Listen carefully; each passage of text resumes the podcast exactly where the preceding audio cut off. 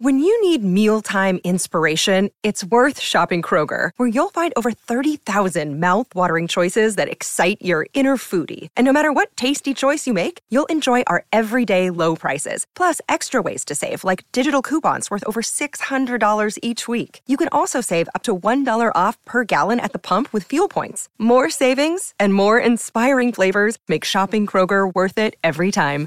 Kroger, fresh for everyone. Fuel restrictions apply. Hi, everybody. This is Adriana Trigiani. I'm the host of You Are What You Read. I have the privilege of interviewing luminaries of our times about the books that shaped them from childhood until now. We get everybody from Sarah Jessica Parker to Kristin Hannah, Mitch Albom, Susie Essman, Craig Ferguson, Rainn Wilson, Amor Towles, you name it, they come, they share. New episodes of You Are What You Read drop every Tuesday on Apple, Spotify, or any major streaming platform wherever you listen to your podcasts. My Talk 1071, Everything Entertainment, The Adventures of Bradley and Dawn. Oh, we have to talk about people disrupting movies.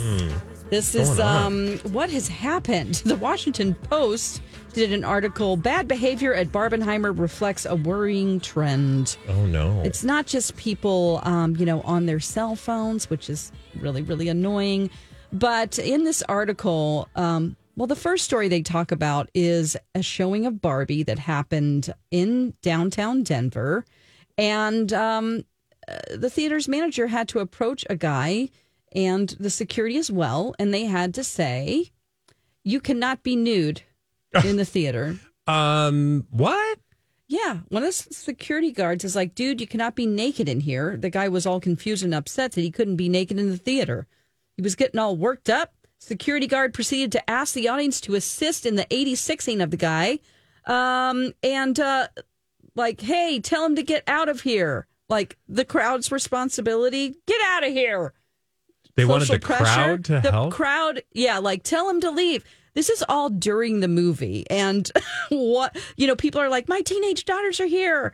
Um, Barbie's still playing in the background, and it's at a critical moment. This one lady is like, "I just wanted to see the movie."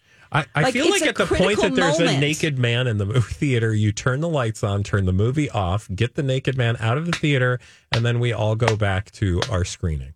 Thank you, It's not thank that you. hard. It's it's Of course, I don't run a theater. Or if you're going to continue with the movie, you hand out a free pass to everyone and said, "Would you, if you would like to return to the theater and see this another time, we certainly would love to have you again." Right? Yeah, that's so weird. you've got that. I've never had that happen in a theater. I haven't either. I've seen but- some rude behavior before, but well, how would you like um, to be in the theater with this other guy who um, entered an AMC I don't know. theater on in. Washington on Sunday? I don't know where in Washington, but um, maybe Washington D.C. Um, he was in a pink tank top, tank top, body glitter, and loudly identified himself as Ken. okay, and then he right. was cheering. He was in the theater like when the Kens came on. He was standing up like yeah, and dancing and singing along with Yeah. the Kens. then He got really said- excited. People were like, "Hey, sit down," and he's like, "I'm wasted." okay, Then he got into a slap fight with one of his acquaintances. great slap fight. So it sounds like there's a common theme here. Uh huh. Yeah. Then you've got other people acting out. People being on TikTok during Oppenheimer. Just People like if you TikTok. cannot you pay mean? Like attention, watching TikTok? They're just they cannot be away from their phones for for Oh, three yeah, hours. So annoying. they're opening TikTok when you're seeing this film that is so important to see annoying. about a tragic thing that happened. And they're like, "What's happening on TikTok?" So this is just um, people throwing things, you know, just absolutely entering theaters late, like 20 minutes late. That happened to us. Did they? So this is an article in the Washington Post. Did they like talk about like what, or it's just like here's some random weird things that are happening at Yes. Barbenheimer. Well, then they're trying to speculate why this is happening, and they Yeah. bring in psychologists Oh, okay. from uh, University of California, Irvine. An expert on stress and personal trauma says this behavior could be linked to a string of recent events. Um, we had the pandemic, inflation. Um, unfortunately, as we know very well here in Minneapolis, St. Paul, yeah. shootings, climate related disasters, political polarization, and so on. And it's taxed our capacity to cope. Okay. So then we just find ourselves naked in a Barbie That's how you end up naked in a theater. Okay. Or screaming at Ken's and singing along wasted. Yeah. Well, that just seems like hi, drunk people. And, you know, drunk people, I'm pretty sure at movie screenings back in biblical days, you know, Biblical they days. they had some overserved individuals who would make a scene on occasion. I think overall it ended up being a couple, three or four extreme stories, and then just like how people can't pay attention anymore and they're very self centered. Yeah. But I'm like, That's oh, the world. yeah, yeah. But, um, you know, uh, some of them saying, Well, what do you like, think? What do you think is uh, the reason? I I feel like um that people have had to go through a lot of emotional things and the I think a phone has really people's phones they're obsessed with their phones. I think that adds to the whole like this is my little world that I create and at any moment I can just be in my own world. Yeah. And so when they have to actually deal with people, God, I wish you could just like check your phone. Like, you know, they have those little shoebox things. Sometimes they'll make you do that when you go to certain shows. screenings, yeah. like uh, music uh, venues or comedy clubs. You know, they'll Mm-hmm. be like, you need to put your phone in this little thing. Yeah, definitely. That I've had to do it a couple of times.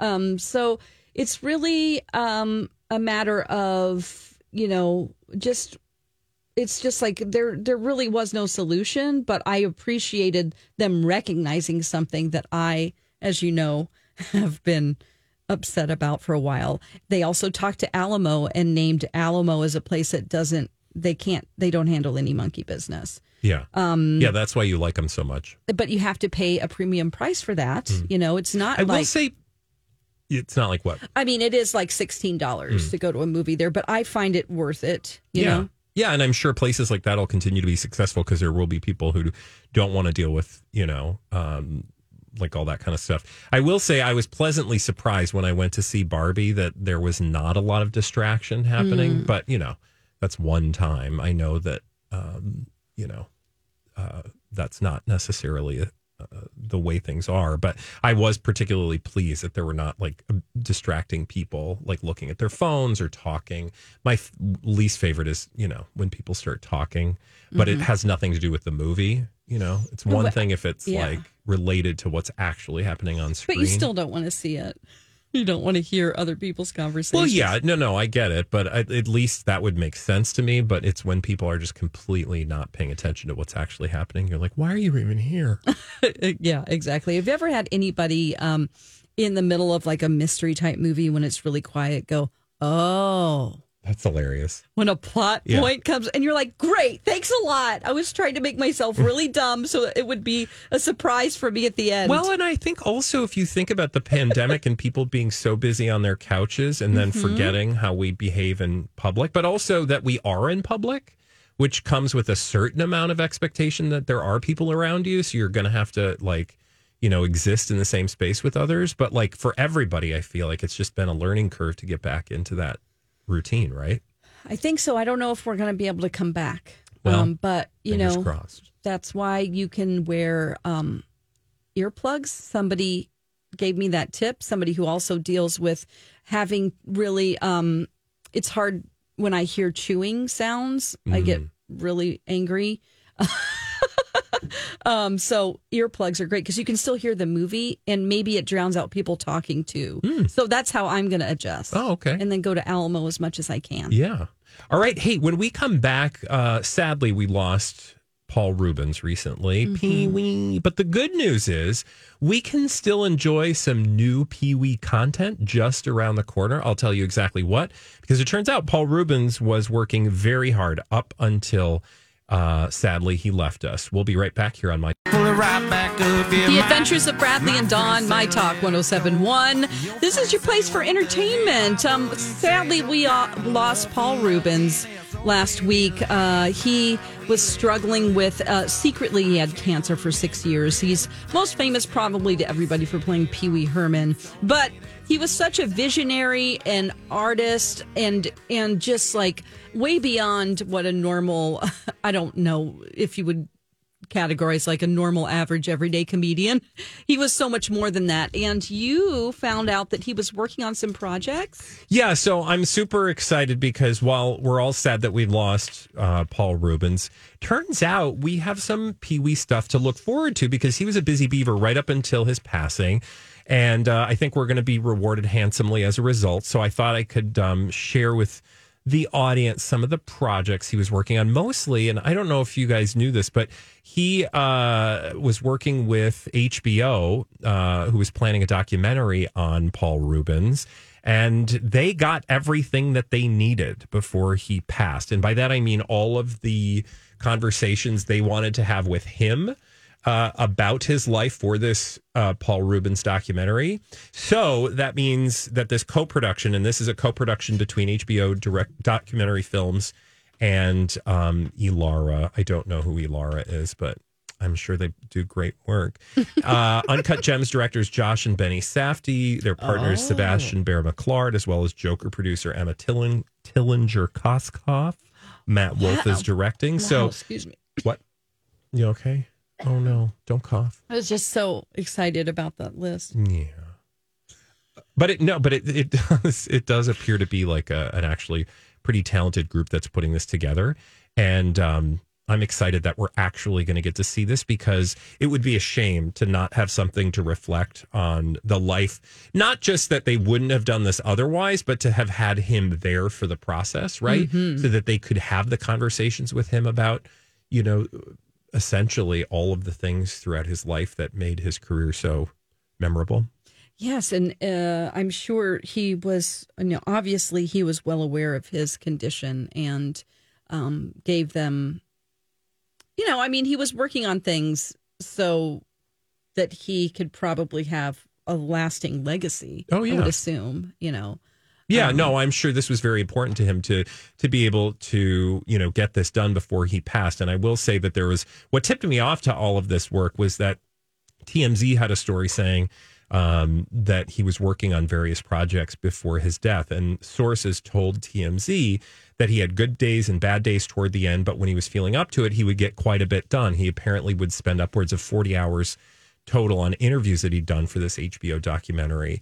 And so between that and the inter- uh, interviews that they've done with others, I think up to like 25 other people, they've got like thousands of hours of of uh, footage that they can choose from. Wow. Um, in addition to the documentary, TMZ also cited that he had worked on a memoir and that the first draft of that was completed before he passed. So that is likely something we'll also get, which I would just be fascinated mm-hmm. to hear about you know his life from himself. It's also not uh, it doesn't go unnoticed that this documentary is with HBO because HBO has of course worked with Paul Reubens since his show. Yeah. Like his stage show back in like the 19 late 1970s, I think early 80s and they actually showed it on HBO. Wow. So, I mean, ha- they have a long history together, so kind of kind of appropriate that they would be the ones working on this documentary of his life and I, legacy. I wonder um, what other because it said uh, in the article that he had several projects. I wonder what the other projects are. Yeah, I think they in the in this article they just referenced the documentary and the autobiography. Yeah. Um, but as far as I'm concerned, that'll keep us busy for a while. Oh, for sure. Yeah. Yeah. Um, and then in the, uh, I honestly, I'll be honest with you. I honestly, I'll be honest. Honestly, I didn't really know what else that he had worked on other than Pee Wee's Playhouse and Pee Wee's Big Adventure. Like I'm not familiar with the rest of his work, but it looks like he did uh, quite a bit of oh, he did a lot. Work. Well, and he did like television and movies. Like there, he was on like Thirty Rock and um, gosh, other movies in the early 2000s. So he he he went away right mm-hmm. after the scandal of the late 1990s or was that mid 1990s? It was like 1991. Oh God, it was 91. Okay, so early 90s. Um, and he, you know, he was sort of persona non grata for a while in Hollywood, um, but then came back. I know at least in the early 2000s and had, uh, you know, roles in other films and TV. I see that he was involved in The Nightmare Before Christmas in concert at the Hollywood Bowl. Hmm. I mean, he played a character that's multi talented right there lot of voiceover work um, that he did, and maybe even uh, producing some of these shows too. Um, so, oh, yeah, it's it's just too bad that we lost him so soon. Yeah. But like I said, we've got definitely things to look forward to. I know um, I have been wanting to go back and watch Pee Wee's Big Adventure. All these crazy alien stories can't be true, can they? Hey, it's Stephen Diener, host of the Unidentified Alien Podcast. And whether you're new to the conversation or have been looking into it for years, you need to check out the fastest growing alien show out there, the Unidentified Alien Podcast, or UAP for short. There's a crazy amount of alien encounter stories out there from all over the world. And the beauty of it is that I bring them all to you and let you decide what you believe. Download and subscribe to UAP on any of the major podcasting platforms. And you can also find it on UAPpodcast.com. I'm Bradley Traynor. And I'm Dawn McClain. We have a podcast called Blinded by the Item. A blind item is gossip about a celebrity with their name left out. It's a guessing game, and you can play along. The item might be like this: A-list star carries a Birkin bag worth more than the average person's house to the gym to work out. Pretty sure that's J Lo. And P.S. The person behind all of this is Kris Jenner LLC. We drop a new episode every weekday, so the fun never ends. Blinded by the item. Listen wherever you get podcasts, and watch us on the Blinded by the Item YouTube channel. I just haven't had the chance to do it yet because that movie was, you know, so just inspirational at that point in my life because it was just this like unbridled creativity, but also kind of subversive. And, It was kind of weird and creepy and weird, and that Yeah. was basically me.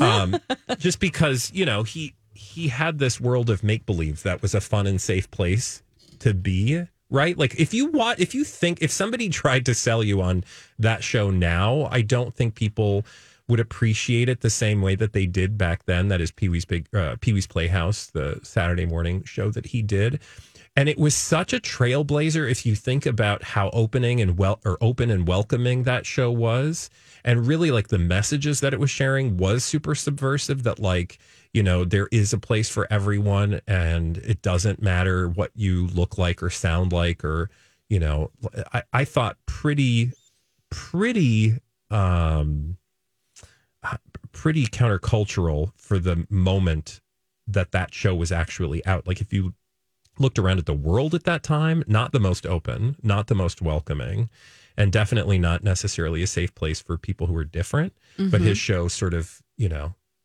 allowed that space. Yeah, I totally agree. I, you know, and and the jokes were um above kids' heads. Yeah, but they still they didn't talk down to the kids, right? No, he, not at he, all. He truly created a, a place for kids to just kind of play and be silly and you know yeah, different. And, and but it was something that adults could watch too. Is what I mean. Like my Yeah. mom, I would be watching. I think it was like sixth grade or something, maybe. Yeah. Um, and I would be watching it, and she would be like quilting or something in the background, probably quilting Yeah. or sewing something, and she would just chuckle and just like. You know, she would just laugh, but I was like, "Why are you laughing at that?" You know, I didn't really know Yeah. some of the things, and none of it was dirty, but it just had like a really, really funny uh, just plot lines and, and comedy that was just appealing to both kids. Yeah, which I and think is totally a testament to his, you know, brilliance or genius that he was able to, you know, entertain adults while at the same time taking, you know, children seriously and giving them a place to play and be silly and all that stuff.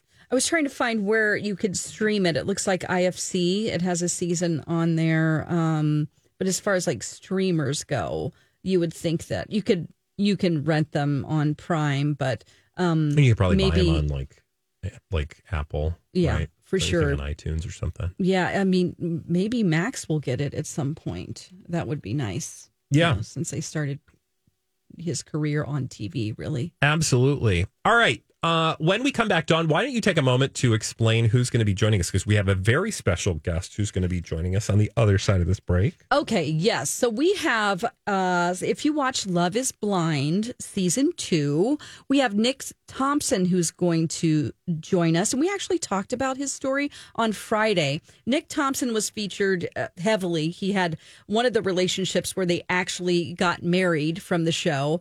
And, um, he now can't find a job. Applied 400 places, and a lot of it he thinks has to do with how he was portrayed on the show. So And we're going to ex- talk about Go ahead. No, I was just going to say, and his experience led him to create an organization. Yes, the You Can Foundation. So we're going to talk to him next. Should be a good, interesting story. Fabulous. We'll speak with Nick Thompson on the other side of this, right here on the Adventures of Bradley and Dawn on My Talk 1071.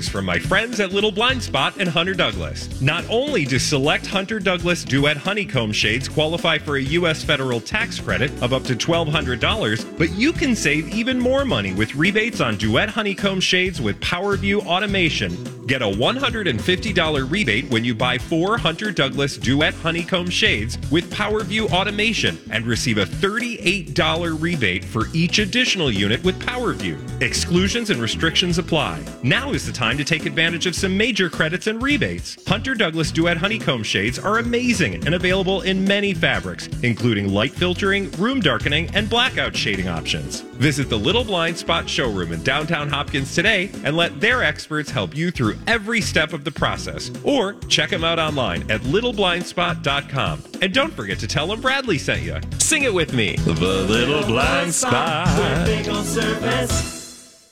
Take control, take the take your soul, take your phone. The Adventures of Bradley and Dawn, My Talk 1071, Everything Entertainment. Uh, we have a very special guest, Bradley, on the phone with us.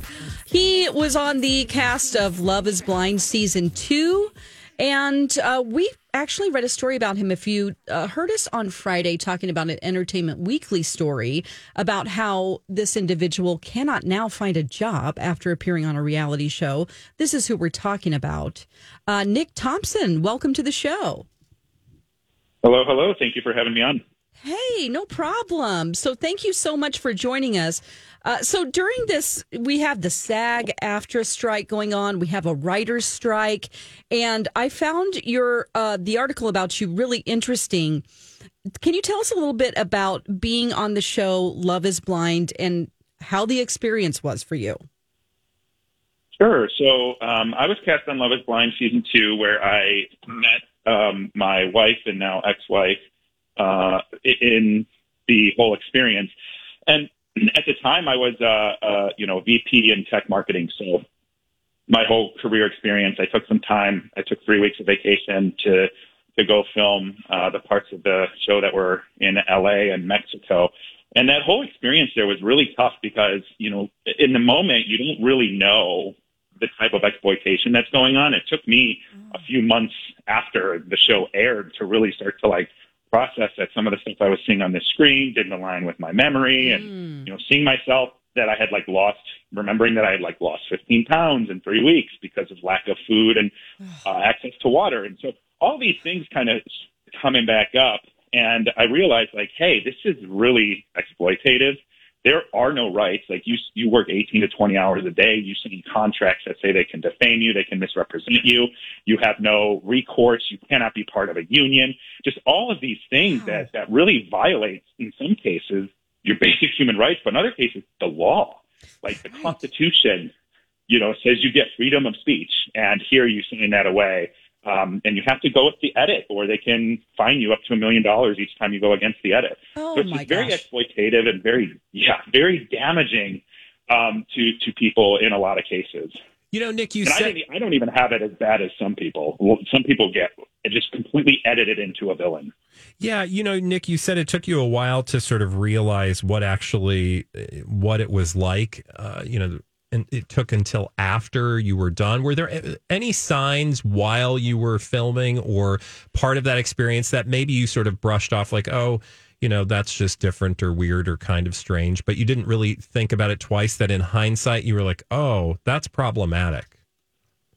Yeah. So first and foremost, it was the being recorded 18 to 20 hours a day, right? When we were there, we were inside unless you were um, allowed to use the, the restroom, which was the only time you'd ever get to get outside during that time.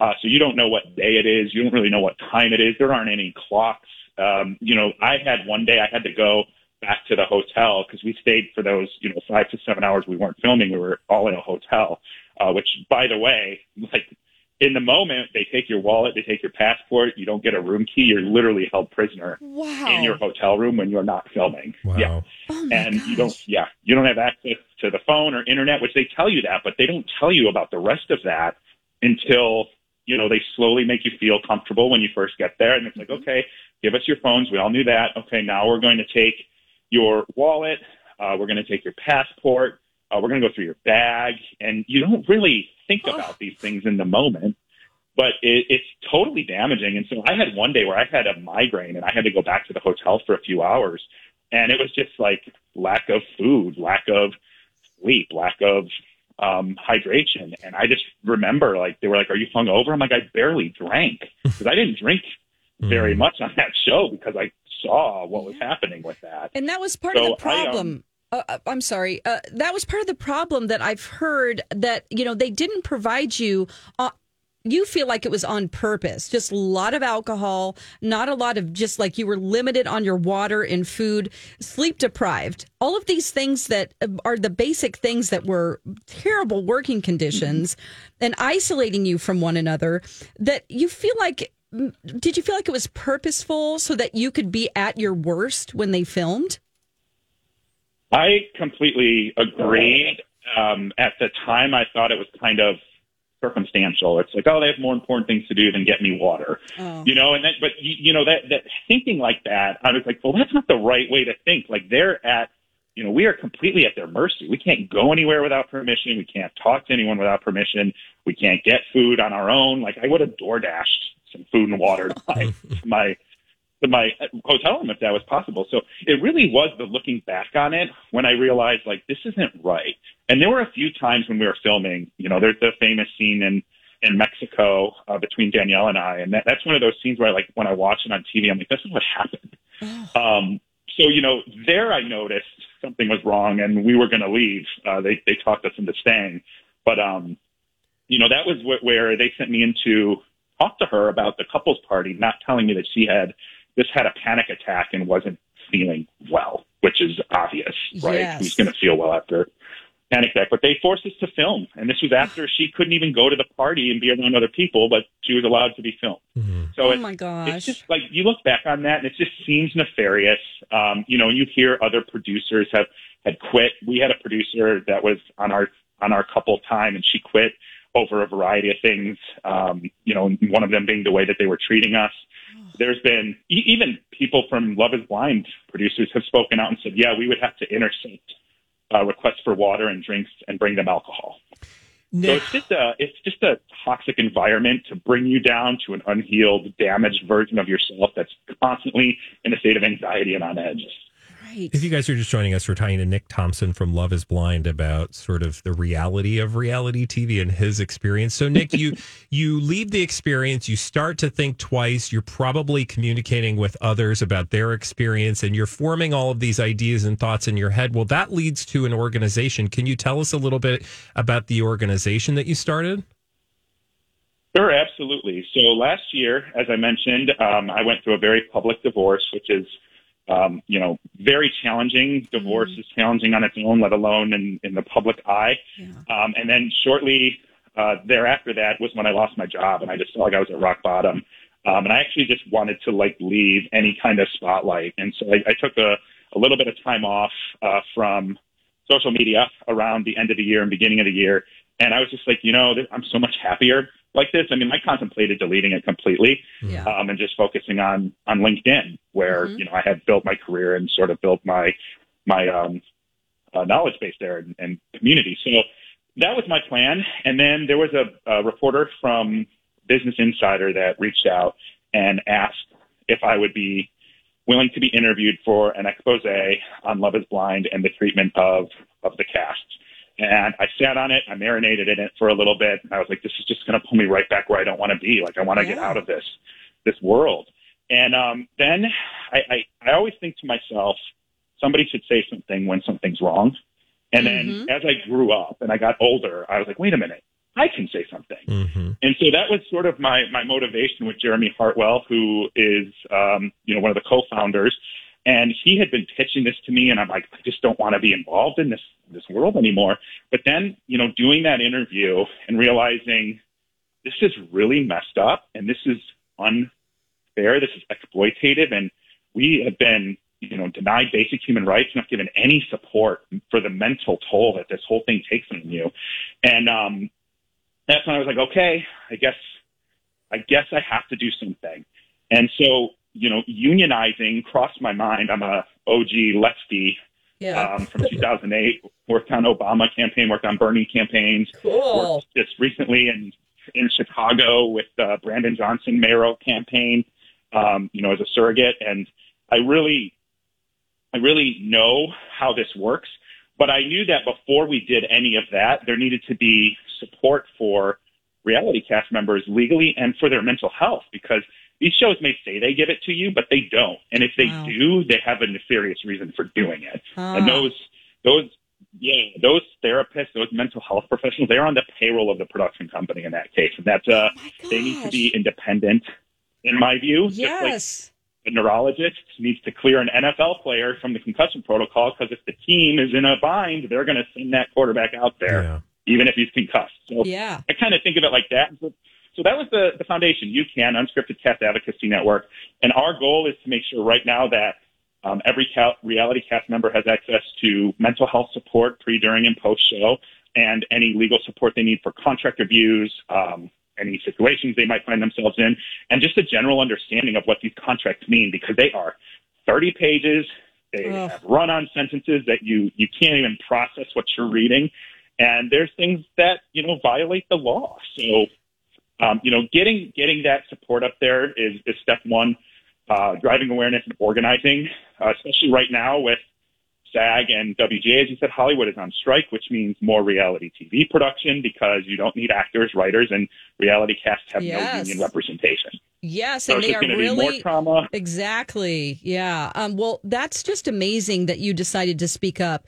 I, I do have a question about the production because since we're audio people, we're we're DJs. I notice things in shows where it feels like it's ADR, or it feels like maybe they mashed up like comments from one conversation to another to paint you as somebody that you're not. Did you ever see anything like that, or am I just making that up in my head? one, no, that is called frankenbiting. Um, it's a term used where they can basically take anything that you've said at any point and put it Yeah. on any other piece of video, and you're mismatch, you're mix matching these things, Mm-hmm. and it's just not. You're able to then just create a character instead of accurately representing what the person is, what the situation is, um, and what's going on. And I've talked to on my podcast, Eyes Wide Open. I've talked to various cast members who, you know, were edited into a villain. Is the name of one of the episodes. Um, you know, with, with Alyssa Barmonde from Married at First Sight in Australia. I have um, I have heard countless stories of people that have just been completely edited out of order, misrepresented. Um, they said something in one scene and it got played in another. Mhm. Uh, We're someone, on to you know, it. Someone was, yeah, yeah. We're on to And it. so how is that legal? That's defamation. Yeah, Nick- it is. It, thank you. Go ahead. Yeah, no, I was just going to say I wanted to thank you for taking time out of your busy day to chat with us and our audience because I know they're fascinated. You know, we love to watch these shows, but here on our show, we love to, you know, sort of dig deeper and go behind the scenes and kind of understand what's actually happening. So you're painting a very clear picture. If people want to learn more about the organization that you help to create or the work that you guys are doing, especially knowing that we're now in this place where others are trying to raise this very uh, issue during the writers and, and actors strike about reality TV. Can you tell them where they can, uh, you know, find out more and, and join the, uh, join the effort? Absolutely. So you can visit the ucanfoundation.org. That's U-A-C-N foundation.org. Uh, we are accepting, you know, volunteers. We have over, I think we're at 450 plus mental health professionals in our network. We're Oh, hitting great. almost 100 entertainment lawyers. So there's people getting involved. Obviously, donate if you can. We're not for profit. The entire staff is is doing pro bono work. Mm-hmm. Um, you know, we're trying to, to prop this. And then you can find me on Instagram. I talk about all of this all the time. Uh, I talk about the WGA. I talk about the strikes. Same with my podcast, Eyes Wide Open. And lastly, I want to say to the audience, Love is Blind is going to be filming this fall in Minneapolis. So there's a new season Ew. coming. They're casting for it right now.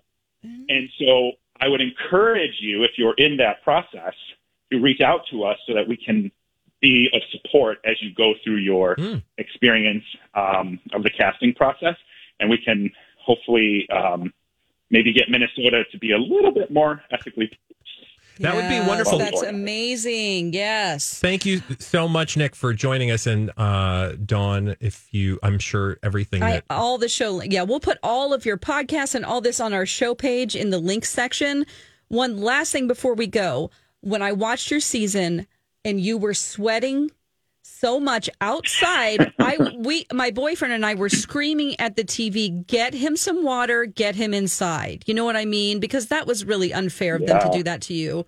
So I just wanted to say that that you had two people in Minnesota screaming at the TV for you. So, well, Nick, thank you so much for Thank actually Shutting the bar. the Adventures of Bradley and Dawn, My Talk 1071, Everything Entertainment. Uh, I saw this article about Tori Spelling and I had to share it with you. Uh, we're obsessed with Tori Spelling. We are. Mostly because she's a mess. right. Well, there's something going on, and it seems like mostly just her trying to get attention for another reality show. What do you know? Well, I have a page six article here titled How Tori Spelling Shopped Her Way from a $150 Million Mansion to an RV Park. Oh God, are they trying to say she? The reason she's in an RV is because she's broke? Uh, yeah, that's correct. Uh, now, when they say a hundred and fifty dollar mansion, they're talking about the uh, hundred and fifty million dollar. They're talking about her father Aaron's mansion and Candy, her mother, uh, where she grew up, which is um, known to be one of the biggest mansions Yeah, in Hollywood. yeah. That's it has hers. one hundred It's not like she twenty-three owned the rooms. Right, but she grew up there. And um, this article says, well, we do know if you follow the show that she was photographed living in a campground in Ventura County with her five kids. After Now- being in a hundred and fifty dollar a night hotel motel. Mhm. Yeah, so we have Hotel, 150 motel. million and 150 dollars. Just that the contrast there. Yeah. And they're saying the sources say that um, her shopping habits. That is why she has landed here. She says it's because Oh, of she's mold. a shopaholic. Right. Um. So she. Yeah, she well, I thought it was mold. Well, um, in maybe it is mold, and that can be true, but they're just saying she cannot go. She does not have the money to go to a bigger, um, a home, another home, which she should be able to. Their household bills ran a hundred grand a month.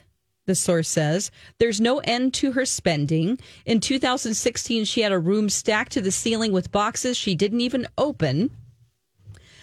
Quote, this is from the source. There were clothes stuffed into the bathroom with price tags still on them. Besides her shopping, there's pet care, hospital stays, private schools, you name it. The house was a pit filled with animals like pigs, snakes, and ferrets. Wow. It's white trash central.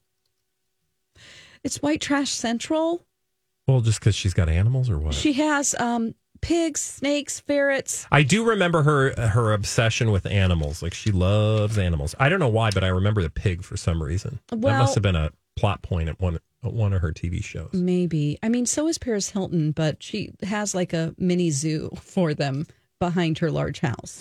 so these storylines are just which we we've speculated this, but the source says that all of these stories about her and Dean breaking up, it's all they're all made up just to have publicity because they're trying to find a reality show.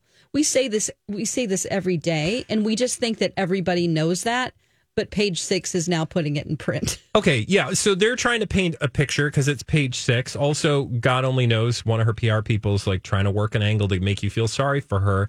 I would just say though, as you look through the pictures of her, uh, the RV on the beach with her family, that's a hundred thousand dollar RV. It sure is. Is she renting it? Uh, whether she's renting it or owning it, I'm just saying, like, I don't feel sorry for Tori Spelling. I mean, I don't want her, if it's whatever the mold situation is, like, she would have you believe, like, this almost like destroyed her family. I don't know the situation. It seems like wherever Tori Spelling goes, there's a little bit of drama, some of which is played up for media or perhaps manufactured, Mhm. um, AKA that alleged mistress from Canada, Emily Goodhand. Remember yeah, her? they mention her in this article. Of course they do, because you she doesn't exist. Yeah.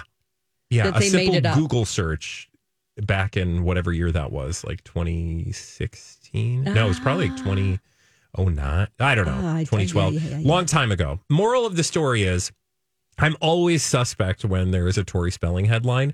And I'm looking through these photos and I'm like, this is not a woman who's struggling right now in terms of like resources. She got a hundred thousand dollar RV and her kids are living the life on the beach. Look at her walking from the shower Mm-hmm. on the campground in her robe with her big like dynasty, you know, bath towel on her head and her makeup kit. Like this Yeah. Um, what are we doing here? We're trying to get a reality show. Now, Candy, apparently, Candy spelling her mother, people have been really critical of her, saying, Why is your daughter living on the beach? Well, no bleep. she apparently, according to this article, it says um, she did step in to help. Candy Spelling has a very protective team who claims Thursday that Candy found a house for Tori and her family, but Tori turned it down. Okay. Well, why do you think that is?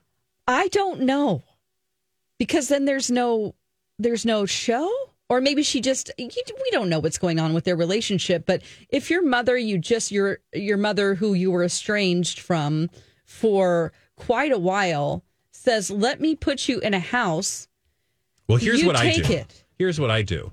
Grandkids are going to the house. Mom, you can do whatever you want. You and Dean can live wherever you want. You want to be in a van down by the river, fine. Yeah. But my grandkids are not going to suffer because you two are either shopping for a reality show or can't pay your bills. So, like, if I'm the rich mom in this case, if I'm Candy Spelling, Mm-hmm. you would love to be Candy Spelling who wouldn't love to be Candy Spelling? You've got all that Aaron Spelling money.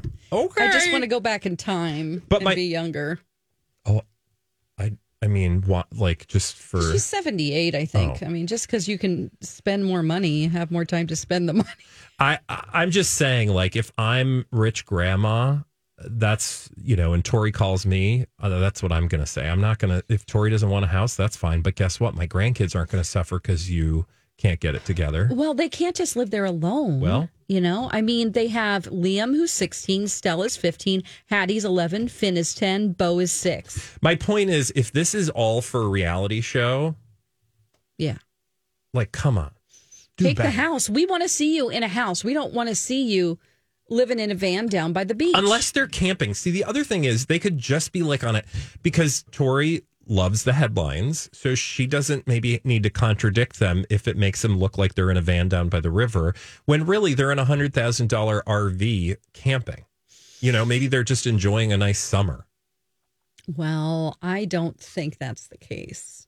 I think she's hopping from place to place. So why? she That's why? what I can't understand. because she wants to make it's the poor little rich girl thing. But where's Dean? I don't know. Did- Probably off with Emily Goodhand. or Patricia Goodfoot. Who knows? Yeah, Patricia Badfoot. Emily Goodhand or Patricia Badfoot. Oh, that story is never going to end. Uh, yeah, but I, I liked this article about the it. ferrets I and love- the pigs and the. Well, and just the band down by the river. Hey, Yeah. it's pickle season. You guys, when we come back, what do you like to pickle? We're talking pickles. Call in with your favorite pickle.